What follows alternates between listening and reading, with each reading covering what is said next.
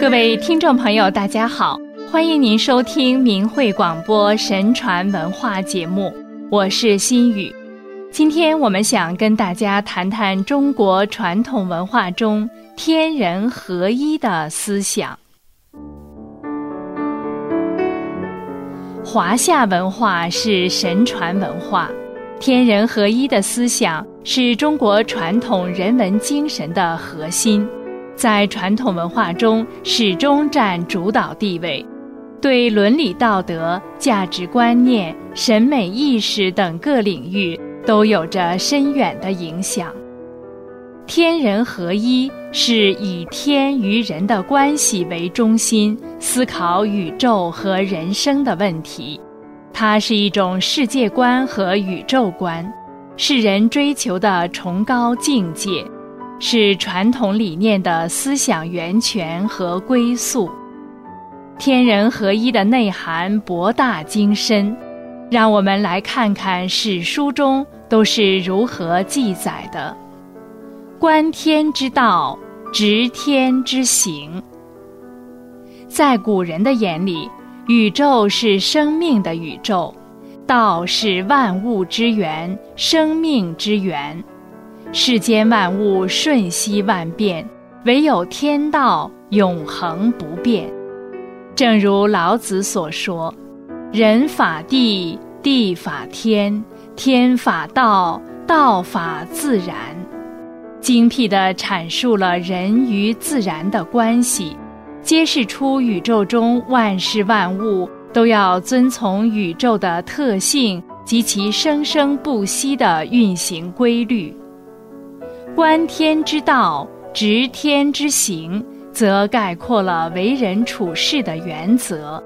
意思是，人们的行为应该效法天道，使自己全部身心。与天道自然相统一，才能包容一切，天下就会归从，也才能够长久。中庸上说：“盖天之生人，即鱼之气以成形，即父之礼以成性，故在天则为元亨利贞。”而四时五行、数类万化，莫不由是而出；在人则为仁义礼智，而四端五点、万事万物之理，无不统于其间。这里是说道无处不在，在天为天道，在地则为地道，在人则为人道。人在其后天的行为中，只有专职其先天人性之善，才能顺应天道而昌；只有顺应自然法则，爱人爱物，才能达到天地人和谐一体，才能得以生生不息。《礼记》中说：“成者，天之道也；成之者，”人之道也。汉代的董仲舒说：“天人之际，合而为一。”这些都是古代善为道者的准则。这里首先提出了以人合天，而绝非以天合人。在严格遵循天之道、抚万物之自然的原则下。达到于天地合其德，于日月合其明，于四时合其序，以德配天，与天地合德，是天人合一思想的明确表达。因此，中国传统的天人合一思想从开始就与道德的问题紧密联系在一起。天是可以与人发生感应关系的存在，天人相应，天人相通。古语说：“善言天者，必应于人；善言古者，必验于今；善言气者，必彰于物；善言应者，因天地之化，善言化言辩者，通神明之理。从这一理念出发的传统文化，表现为重道、重神、重德、重和谐。庄子达生说：“天地者，万物之父母也。”宋代张载在《西明》中写道：“乾称父，坤称母，欲兹渺焉，乃浑然中处。故天地之色，五其体；天地之帅，五其性。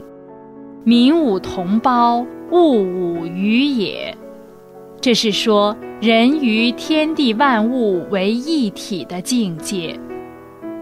宋代程颢明确提出了“仁者以天地万物为一体”，是说天地万物本为一体，而人一以贯之。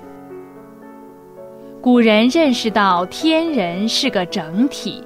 它们之间存在着联系和对应的关系，天象的变化会带动人类社会发生相应的变化。《史记·乐书》中说：“天与人相通，就好像形与影、气的关系。